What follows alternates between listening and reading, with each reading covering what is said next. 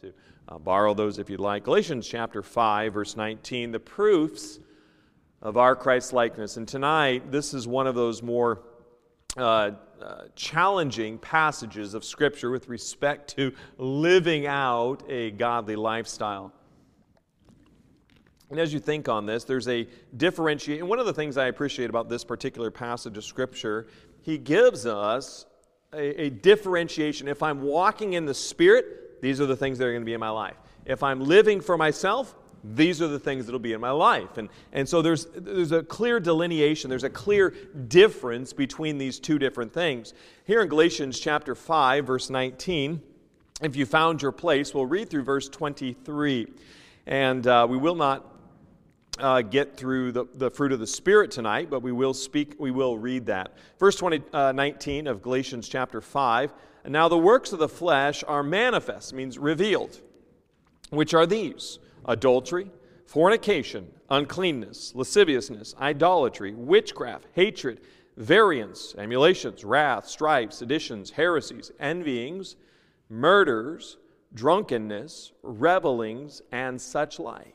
Of the which I tell you before, as I have also told you in time past, that they which do such things shall not inherit the kingdom of God. Let me turn that down just a hair there. But the fruit of the Spirit is love, joy, peace, long-suffering, gentleness, goodness, faith, meekness, temperance. Against such there is no law. As we look at this passage of Scripture, we find a sinful man revealed. One of the lists that are so common in Paul's writing with starts here, the works of the flesh. He piles up word after word to expose the evil nature of man for what it is. All of these sins, there's seventeen of them, are classified as the works of the flesh. You could also, in verse sixteen, this I say, verse, this, look at this. This I say then, walk in the Spirit, and ye shall not fulfill the lust of the flesh. So there is characteristics of walking in the Spirit. If these are in my life, these are what are there, the fruit of the Spirit, much like we have back up there on top. Uh, the fruit of the Spirit is going to be in our life. If they're not, you have the works of the flesh, which again we see up there uh, in the back of the auditorium. But uh, the, the one is inward, the other is outward. And every one of these sins here is abhorrent to the Holy Spirit of God. For convenience, let's categorize them. First, we find here, now the works of the flesh are manifest, which are these? He starts with sexual sins. And there's a, there's a reasoning here, and as you're going to look in this categorization, we find that sexual sins will bring a mental problems. When you begin to deviate from the area that God has ordained and defined in the Scriptures, boundary-wise, sexually speaking, you will face mental problems, much like we find in society today. And so the first thing that here is he makes the statement manifest. Means they're open to view and they're visible. The first sin listed is adultery. And uh, that general word, the word used is porneia, or illicit sexual intercourse. Porneia, like pornography. It includes adultery, although in some uh, places it is distinguished from it. In Matthew chapter fifteen, verse nineteen, for out of the heart proceed evil thoughts, murders, adulteries, fornication. So there is a distinction there. Uh, adultery with between married uh, persons. But it is also a, uh, like the word porne, the word for a harlot, often signifies like a prostitute or sexual activities within degrees prohibited by God's Word. God ordained with Adam and Eve, one man, one woman married for life. Once they're Once one of the partners dies, they will they can remarry, and that's totally legitimate and fine with the Lord. But in First Corinthians chapter five, verse one, the church at Corinth had a man in the church who was sleeping, having sexual uh, relations with his stepmom. Gross. And uh, it is reported commonly that there is fornication among you, and such fornication as is not so much as named among the Gentiles. Now, this word was commonly used for all types of sexual misbehavior. And uh, in Paul's day, casual relationships. Uh, I will be a little bit more vague because of the young person in the audience, but uh, the immorality, it was casual and promiscuous. And uh, it was all around Paul's day, much like we have today.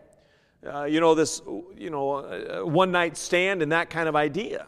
But at Corinth in particular, immorality was so widely practiced, much like that of Sodom, that it became a synonym for vice. If you say the word Sodom today, what word, what thing comes to your mind? Now, you're going to think of uh, uh, potentially uh, uh, sexual issues with respect to uh, like same-gender type relationships. But uh, there was such immorality in this area to actually the word to Corinthianize was to practice debauchery. And uh, it was, you know, it was so rampant, in fact, that Paul's converts had trouble throwing off promiscuity as an accepted lifestyle even once they were saved. A similar exist, situation exists today. Young people often, uh, you know, experiment with premarital relations. Extramarital relations is also common. But a person who professes to be saved and thinks that it is okay to continue living together, man and woman, and wife, as though although they've never been married, you have to question their salvation. Because if you continue in that path of living together outside of the bounds of marriage, the Spirit of God will grieve you so much, you will be uncomfortable. We come to another word here from outside of adultery is fornication. Again, it means impurity, and often used in pagan society to denote a degree of ceremonial uncle- or cleanliness that enabled the devotee to approach his God. And And they were unfit. An individual partaking of this is unfit to approach God. They will not be right with God. They will have God's hand of judgment against them. A general state of mental impurity. For instance, a person who may watch pornographic books, tell dirty jokes, go to uh, indecent joints, indecent nightclubs and those sorts of things. Uh, impurity planted in the mind. The next word we find here is uncleanness. Now, this is wantonness or licentiousness. Now, what this means is an individual who is so driven by their lust that they don't care what people think or say. I don't care that you don't agree with it. I don't care that the Bible disagrees with it. I'm going to do it. Much like people today may, uh, today, I guess, in the school system was Pride Day. It was Pride Day. And they were dressing up in all the colors and going on. But they don't understand there's no shame, there's no fear for coming against the Lord. In the same streets of San Francisco and other major cities, people openly flaunt their shame. I want you to look with me at Romans chapter one, verse twenty-seven. What does God think on this particular uh, action? Now, Uh, understanding here, and we're going to get to this, but in Romans, cha- uh, Romans chapter six,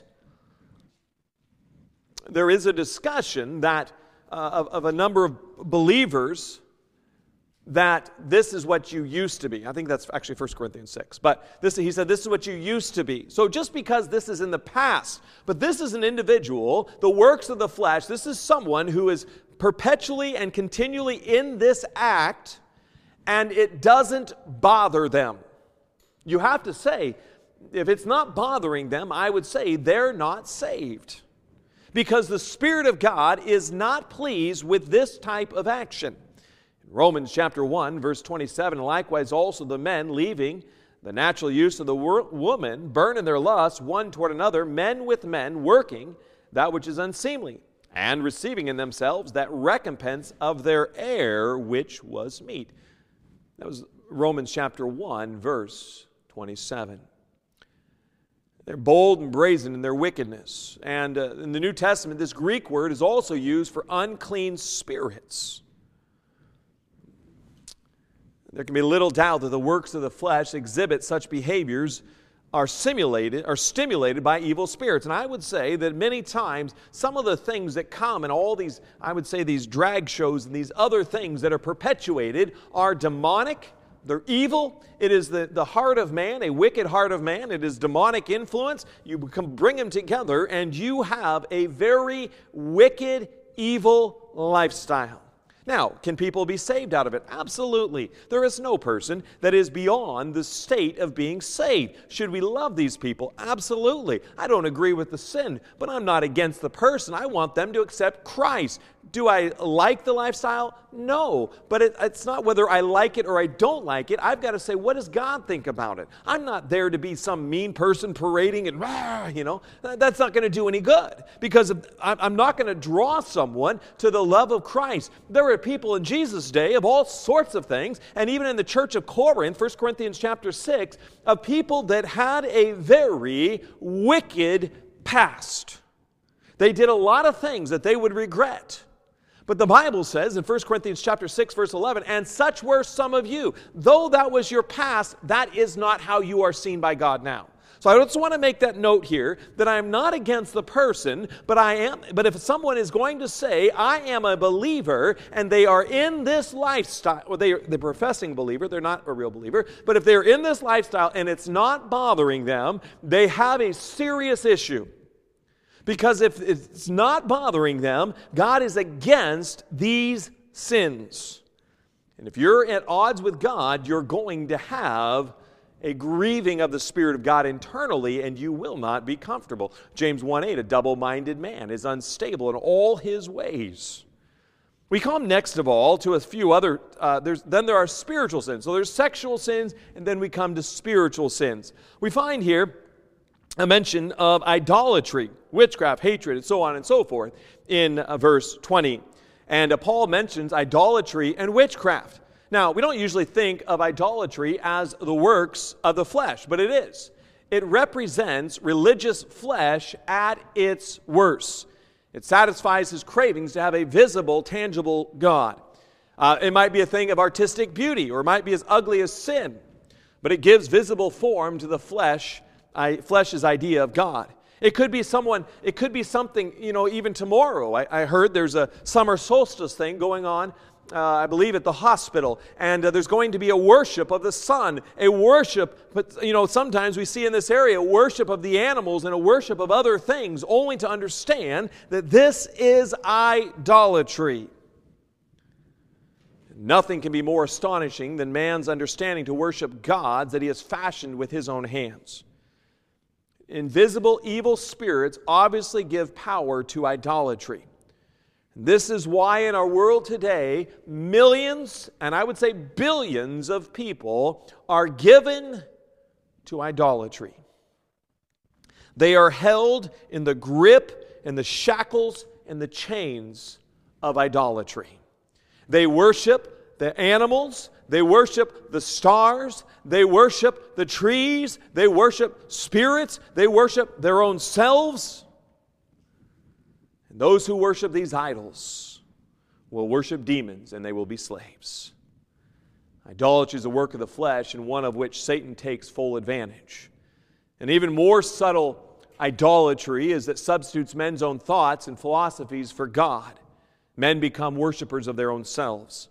What are some areas that we see in worship today? Humanism, communism, rationalism, what the idea of communism, socialism, this whole thing, that we can bring about a perfect state. But that's impossible. Communism has never worked. Communism in any country where communism has come in has never, ever helped that country. It's benefited some, but it has not been a great benefit overall. And uh, it is a form of idolatry because it, it's a thinking that man can make things better. And what it does is it pulls God off of the throne and it puts man on the throne and the authority, and thus it is idolatry. Then we come to the idea here of witchcraft, and uh, the empty soul of man, estranged from God, craves a contact with a supernatural force. Evil spirits are all too willing. From time immemorial, find witches, mediums, psychics of all sorts, astrologers, necromancers. What is a necromancer? A necromancer is an individual or woman, a man or a woman, who speaks with the dead. Now, they're not speaking to an ancient ancestor. They're speaking to a demonic spirit who imitates the ancient ancestor. A necromancer and soothsayers have often have offered people contact with the unseen world, and it is very real. The demonic world is absolutely real. Satan's principalities and powers, the ruler of, of the darkness of this world, wicked spirits in high places, fallen angels, and demons will haunt places. People today are obliged many times. They think it's innocent, white magic, Ouija boards, wrappings, seances, trances, incantations, horoscopes, visions, ecstatic utterances, tongues, prophecies, signs, healings, curses, and spells uh, Satan will use. Witchcraft is very real. And there's an age-old fascination with the very thing and what it has repackaged itself as. See, what's happened over the centuries, there is no new uh, heresy today. It is just a heresy of the past that someone has found. They repackage it, they make it sound nice, they put a few new words, they maybe change up a little bit, but it's repackaged faults from many years ago. Because, I mean, humanity only changed, you know, it's not like we're evolving to something better. We just continue to repeat a lot of the same mistakes. And, uh, you know, Satan worships covens, hauntings, demon possession. These are all part of the vast deception launched from the alien, hostile, unseen world. Now, I say alien, uh, not in a sense of some green goblins, you know, from outer space, but I say alien as a, as a, because we're talking about a supernatural realm. It's outside of the physical that we see here. So the word actually for uh, witchcraft is actually pharmakia, like pharmaceuticals, is literally sorcery. Pharmacy is actually derived in the English from this word. And it links itself to occultism and the use of drugs. In sorcery, witches use drugs, incantations, charms, and amulets to accomplish her aims. Amulets, little, uh, little gems and these types of different things. You know, one explanation for the hopeless addiction of people who get hooked on drugs is they fall under the power of demonic spirits.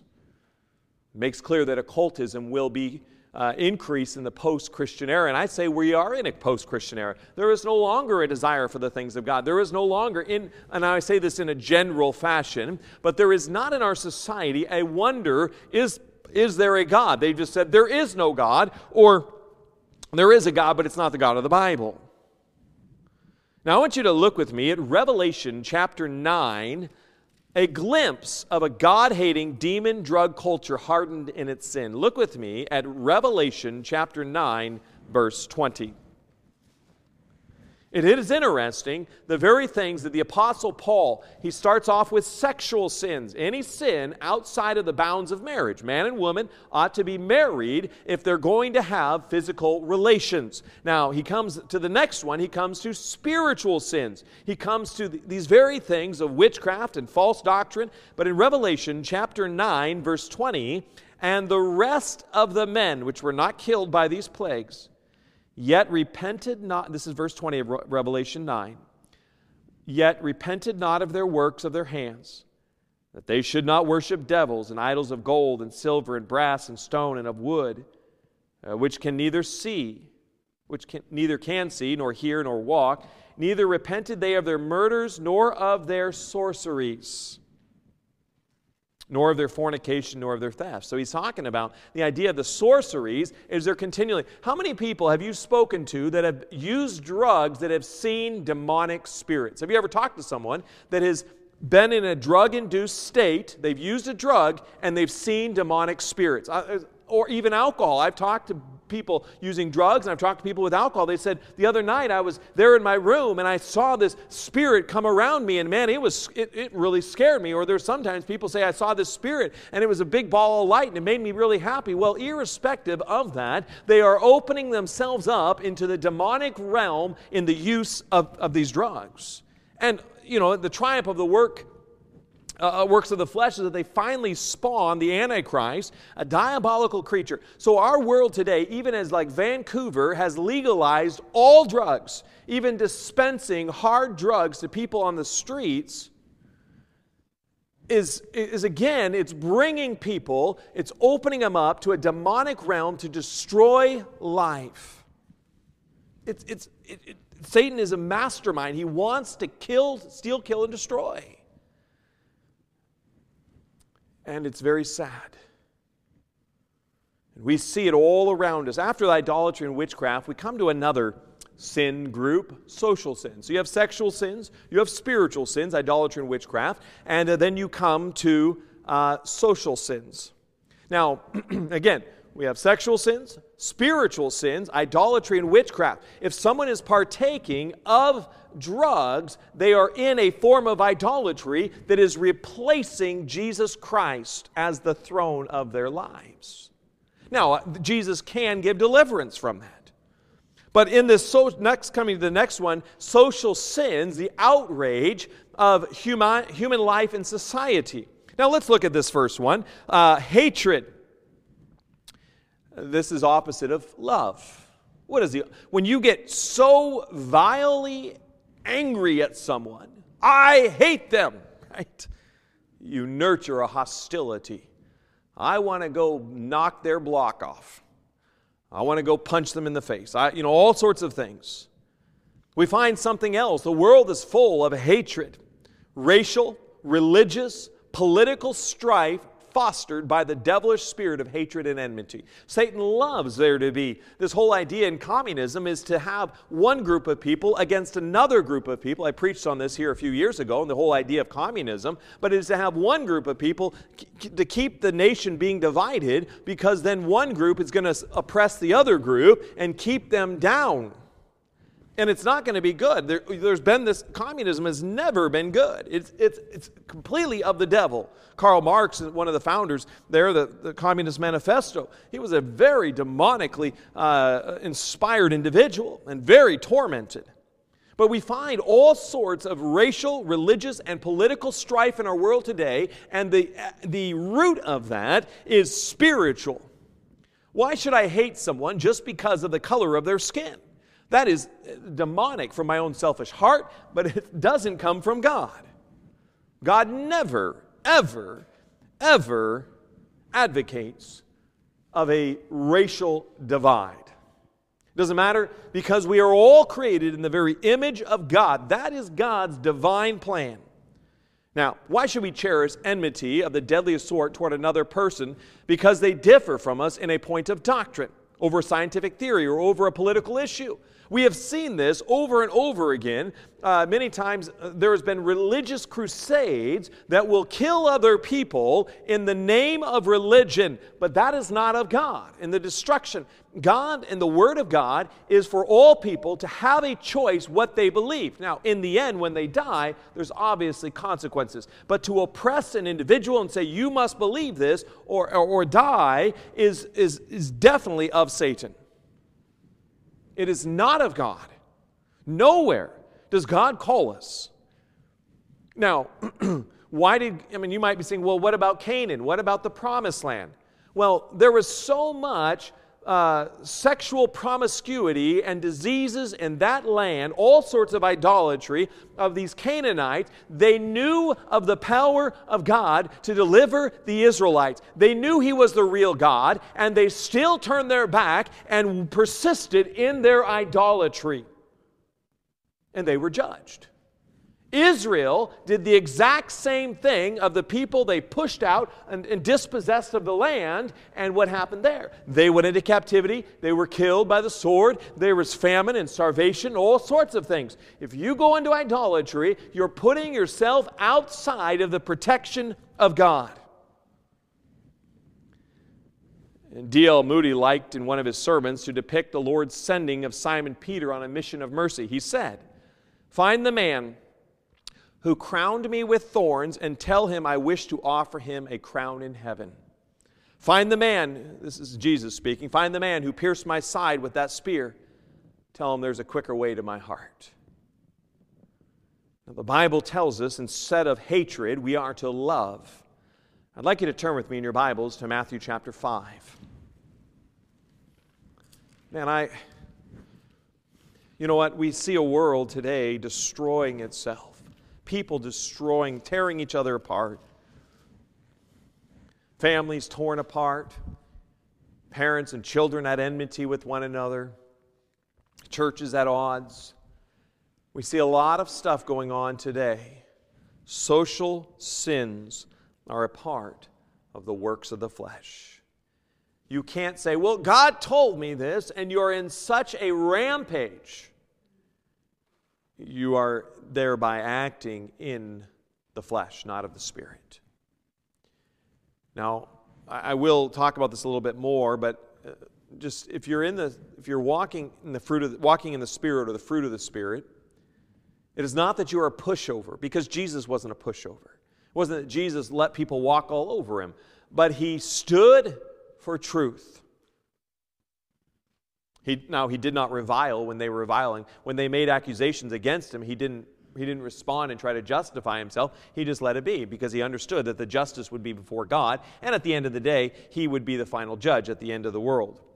But in Matthew chapter five, verse forty-four, the opposite of hatred, this is what Jesus says. In Matthew five, forty-four.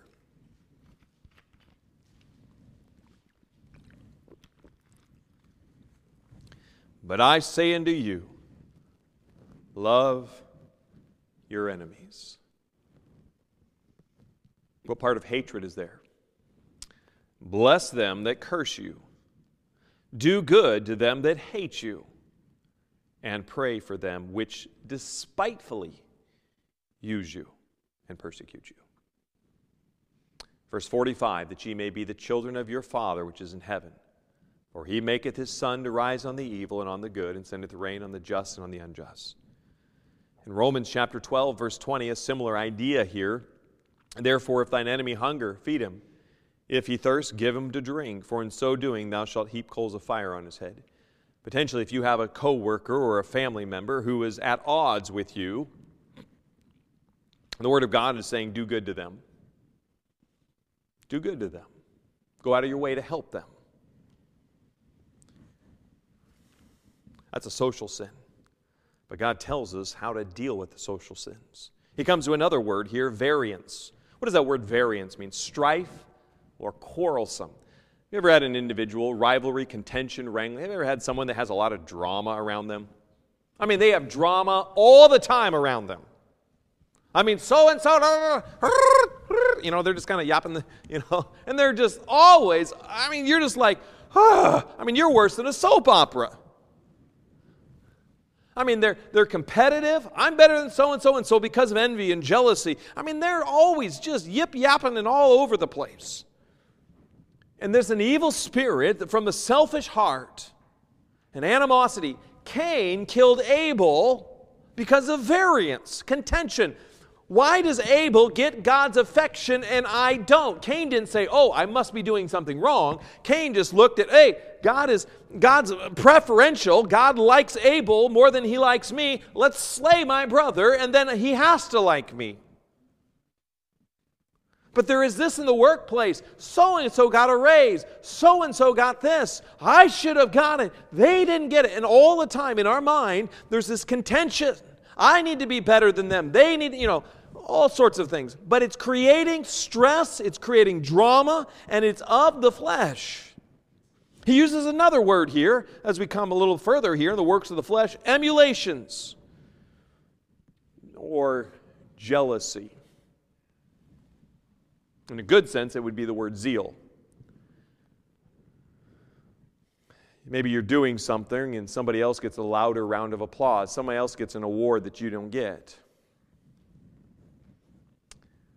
And you're angry. We come to another word, wrath. And it's actually used seven times to describe the wrath of God in Revelation. And uh, I want to read just a few for you. You're welcome if you'd like to turn to Revelation chapter fourteen. You can read of these. There's seven of them, but I won't read all of them for the sake of time this evening. If these are in your life, you can mark it down. You are behaving according to the flesh. You are not behaving in a godly way. If this is in your life, You've got to come to the realization, I am behaving like the flesh.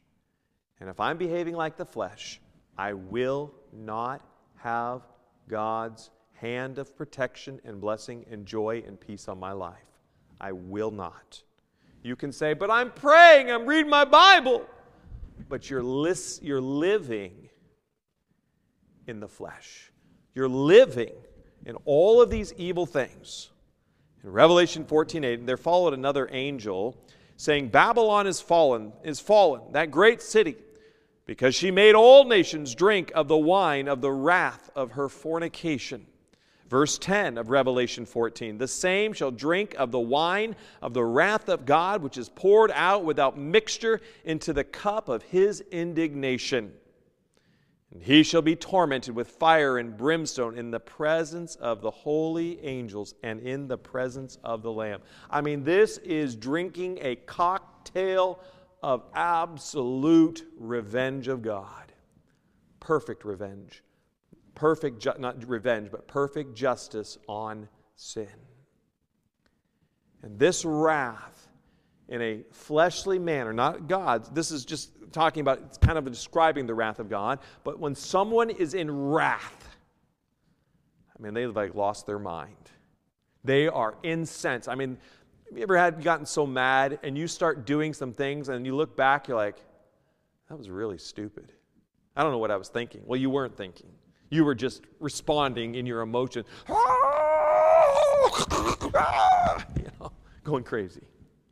Because you are literally enraged. It speaks of hot anger and a passion. Now, God's wrath is always righteous, but ours is usually sinful. Here, following on the word of jealousy is wrath. Realize this, that Moses, because of wrath, the first time Israel was in the in the wilderness, they said, Moses, we don't have any water. Did you bring us out in the desert to kill us? We should have stayed in Egypt. Moses, ah! You know, and God's like, ah. He says, Moses, I want you to take your staff. I want you to hit the rock. So he does. The second time, God says, Moses, I want you to speak to the rock. Moses gets so mad, must I give you water? Whack! And he nails it. Well, the, the problem was that the first time he hit that rock was a, it was a picture of Jesus Christ as the rock being smitten on the cross, being broken. That's what it talks about that there in First Corinthians. So the second time, when he smacks that rock, must I? He didn't realize, he didn't give God glory. And as a result of his failure in leadership and his wrath, what happened? Moses didn't enter the promised land. When I lose myself to an angry state, very likely I lose privileges of God. We come to another word here after wrath. Wrath is strife. It means factions, rivalries, splitting of churches, rival denominations. It comes from the word meaning hireling. We associate with the desire to win a following. You're going to follow me. We're better than so-and-so. Well, it's not about following any man. Your responsibility is to follow Christ. Be in a church that follows Christ. After you find the word strife, you find seditions. Standing apart, it's another word for dichotomy, which means die, two, so there's a split. Believers who are in churches creating divisions, that's a work of the flesh. When there is division in a church, I tell you, there's silly things. Churches have split over the color of the carpet. I heard of one church that split because the piano was on one side and the other faction of the church believed it should be on the other side. I mean, there are all sorts of things that someone can get up in their crawl and they get all, I mean, they are just incensed over sometimes silly, petty things. I have been, there was a time back when I was doing teen evangelism and I was preaching at different churches doing uh, youth rallies for teenagers. And I went into church, and one church particularly, and, and this was uh, because of sexual sin. The, the, the music pastor had slept with his uh, sister-in-law, and, and then there was a whole, it was awful. Anyways, and so like one half of the church sat in the far back, and the other church, the other part of the church sat in the front, and in between was like the Red Sea had been parted. I mean, it was like, it was ice cold going into that church. There was a massive split. And Satan would get his advantage. Come to another word here, heresies. And is used of the Sadducees and the Pharisees. In Acts chapter five, verse seventeen, then the high priest rose up and all that were with them, which is the sect of the Sadducees, and were filled with indignation. They have a doctrinal position. When I mean doctrine, I'm talking about the core beliefs of the Bible, but or, a, or your beliefs of the Bible. So the Sadducees' beliefs of the Word of God was different than Jesus, and they got angry at it. There's, so again, there's, there's all these things wrapped up here, but there's heresies. It's used in a tirade against the Apostle Paul when he was called of the sect of the Nazarenes. For instance, when the Apostle Paul got saved, there was a, div- a division. Heresy is a division that is thoroughly established and, org- and organized around false teaching. There is a heresy of Mormonism. It's heresy. It'll send people to hell. There's a heresy of the Seventh-day Adventism, Jehovah's Witnesses, Roman Catholicism, all sorts of heresies, but these are all the works of the flesh wherein you take God, you put Him in a box, you systematize Him, and you say X, you know, A, B, C, D, and you go down the line. These are the things that you must do in order to earn heaven. But the problem is, and these heresies abound in religion. I would like you to look with me at First Corinthians chapter two, verse fourteen. I'm trying to, to hasten here on this. I hope I'm not going too fast. If I am, please do ask. Got a lot of material, so I'm skipping over some of it. But um, First Corinthians chapter two. I guess I can always go another week. Amen? Good stuff. And uh, I've got a lot. Tell me if I'm going too fast, and I'll slower down, but uh, First Corinthians chapter two, verse fourteen. Heresies are a work of the flesh. When man says, nope, that's not what the Bible says, this is what God says, and they stand in God's place in an incorrect way and create teachings and beliefs that are at odds with God. That's a heresy. First Corinthians chapter two, verse fourteen, but the natural man, when he's talking about the natural man, this is a person prior to salvation. They're not a Christian, okay? But the natural man receiveth not the things of the Spirit of God. You, when an individual is not a Christian, they read the Bible and they say, I don't quite understand what's going on here. Now, I'm not talking about, there's a lot of things, you know, you're reading the Bible and you're like, I don't, I, man, God's, I'm reading here and sometimes I get, man, God's just speaking to me, and other times I'm like, I don't quite understand it. I'm not talking about that case. But I'm saying they read the Scriptures and the Spirit of God's not speaking to them. They're not convicted. Okay? The natural man receiveth not the things of the Spirit of God, for they are foolishness unto him, neither can he know them, because they are spiritually discerned. The Spirit of God, when you become a believer, you accept Jesus Christ as your personal Savior, He speaks to you and in, he, he gives you. I mean, there's times I'm reading something and I'm like, okay, okay, okay. And all of a sudden I'm reading and something just strikes and I'm just like, oh, I never saw that, Lord. Or I didn't realize that was in my life. And I'm like, whoa. It's like a dart just hit my heart. And I said, oh, wow, I've got some things I need to work on. You see, Mormons believe several things. Let me give you a few things here. Mormons believe that the dissolute character named Joseph Smith, which he was, he was a horrible man. I mean, he was unethical. He would swindle you out of money, and he was all sorts of... He found some plates written in Egyptian hieroglyphics that he was able to translate with the aid of some magic glasses in the Book of Mormon, which was composed in imitation King James English style. They believe, Mormons do, or the Church of Jesus Christ of Latter-day Saints, they don't like you calling them Mormons, but the Church of Jesus Christ of Latter-day Saints, believe that God has a body and that Jesus was a polygamist, meaning he had multiple wives.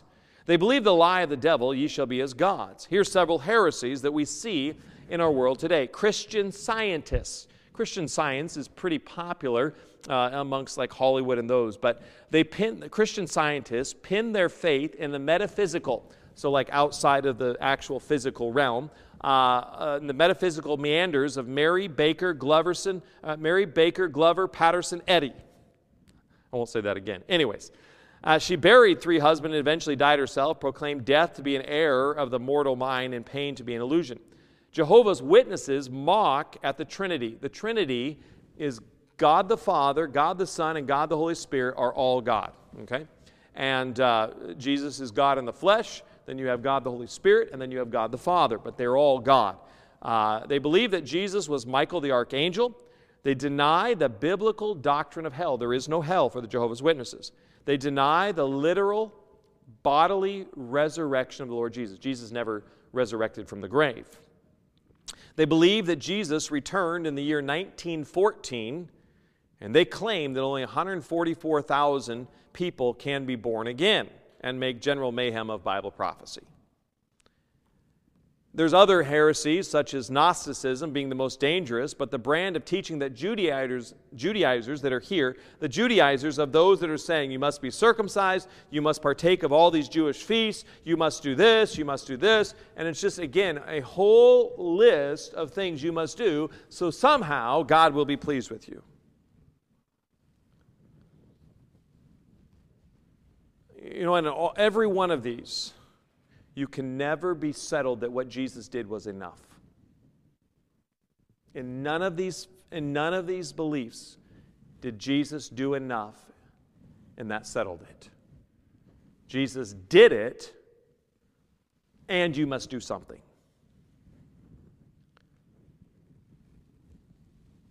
The other words that we find here in Galatians chapter five. Envyings in verse twenty-one. You realize that it was Mark fifteen ten, for he knew that the chief priests had delivered him for envy. Jesus was delivered into the, into the court system because of envy. The Pharisees were envious of him. Envy is a malicious spirit of displeasure that results in some people when they see or, see or hear someone else being advantaged or praised. When you hear maybe of a family member, when you hear of someone else get something, are you like, well, I should have got it too? You know, sometimes as kids, you know, if like someone's giving out a piece of candy and mom and dad are cutting that piece of candy in two because there's only one piece left, and if it's maybe a gummy and they cut it in two, those kids are all looking, which, which piece is the bigger piece, right? You know they are. They're cutting. He got the bigger piece. No, she got the bigger piece. Right? There's envy. Somebody got the bigger piece. No, it's the same size. No, it's the bigger piece. And the squabbles continue. You understand this, right? There's a displeasure. Somebody got something that I didn't get. I want you to tell, the Bible tells us in Proverbs fourteen thirty, a sound heart is the life of the flesh, but envy the rottenness of the bones. Envy is the rottenness of the bones. You can be envious of someone else, and it's going to eat away at you, not only spiritually, but physically as well. Envy is malicious. It's spiteful. I'm going to get the better of them. Then we come to the word murders, right? Cain killed his brother. Society is filled with murder. One reason why murder is more common in our modern society is that modern sociologists think they know better than God does. Why is there so much murder today? There's tremendous amount of money in culture. There's a tremendous amount of money in programs. There's a lot of money in all sorts of things, but we find murder all around us. People no longer, there is no longer capital punishment. God places a very high value on human life. Every person is valuable. Then we hear of drunkenness, overindulging in strong drink. You, I think that is quite clear, right? But in drunkenness leads to a whole host of other sins. When someone's drunk, they do a lot of foolish things.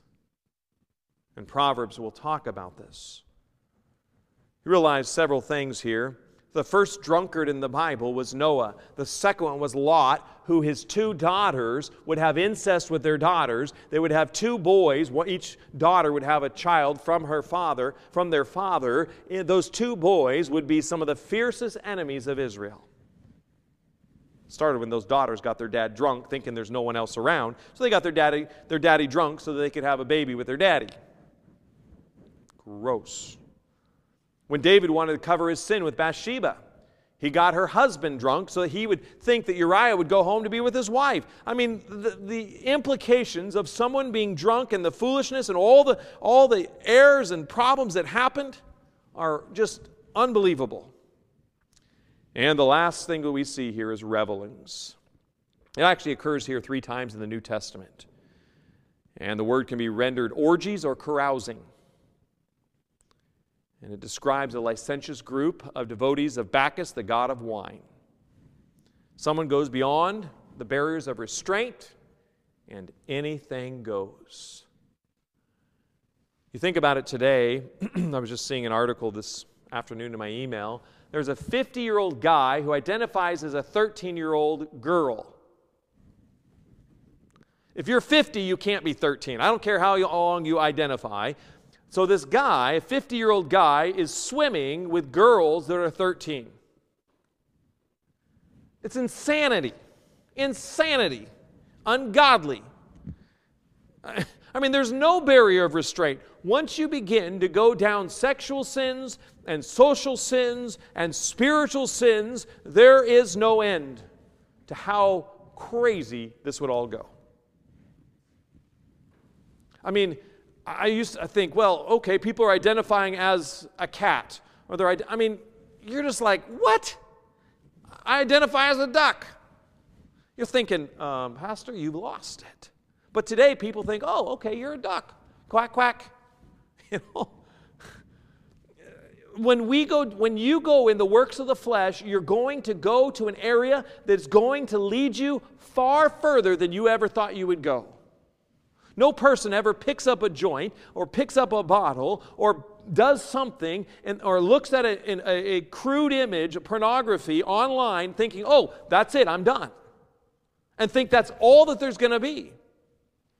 But it's going to be a continual going down, down, down, and life will not get better. Satan has caused man to go after the flesh. I want you to look with me at verse twenty-one. I'm almost done here, I promise. In verse twenty-one of Galatians chapter five, you see the flesh is what makes people believe, behave like all these things we just read, the seventeen sins. There's no end. I mean, who would have thought our world would be where it's at today? twenty years ago, ten years ago, I would have never thought that our world would be where we're at today. When I heard people talking about furries, I was like, are you kidding me? Like, what? But when you begin to deviate from God, you follow your heart, you're going to do a lot of things that definitely do not make sense because you've pulled away from the restraints that God has put. And why is our world all the mental health problems and all sorts of things? Well, the earth is changing in climate and blah, blah, blah, blah, blah. No, there's a spiritual reason many times, and I would say almost all times, in the mental decline because of society that goes away from God. You go away from God, the source of life, peace, joy. You go away from the very thing that is necessary. As you look here, in verse twenty-one, as I have also told you in time past, that they which do such things shall not inherit the kingdom of God. If someone is living these lifestyles, it says they won't inherit the kingdom of God. That's pretty clear. If you can sin and live in this lifestyle and have it not bother you, then you're not saved. According to W E Vine, this heathen behavior is completely, it's an indictment against those who say follow the heart. Paul excludes from the kingdom of God those who make a habitual practice or some of all, or all of these terrible sins. I want you to look with me at a final passage. First Corinthians six. And just because someone is in these sins now, I'm not against that person. I'm not going to agree with it because the Bible doesn't agree with it. I'm not against these persons. I'm to give them the love of Christ. I'm to show them the gospel. I'm not against them. I'm not any better than them. I've been redeemed by the blood of the Lamb. I'm not any better than them. But we can't change the standards that God has set, because within the standards that God has set are the boundaries to, re- to receive the peace and the joy and the comfort and the encouragement of the Lord. I think I want to stay in those walls. Oh, I think I want to be there. He's right here in First Corinthians chapter six. In verse nine, First Corinthians six, nine.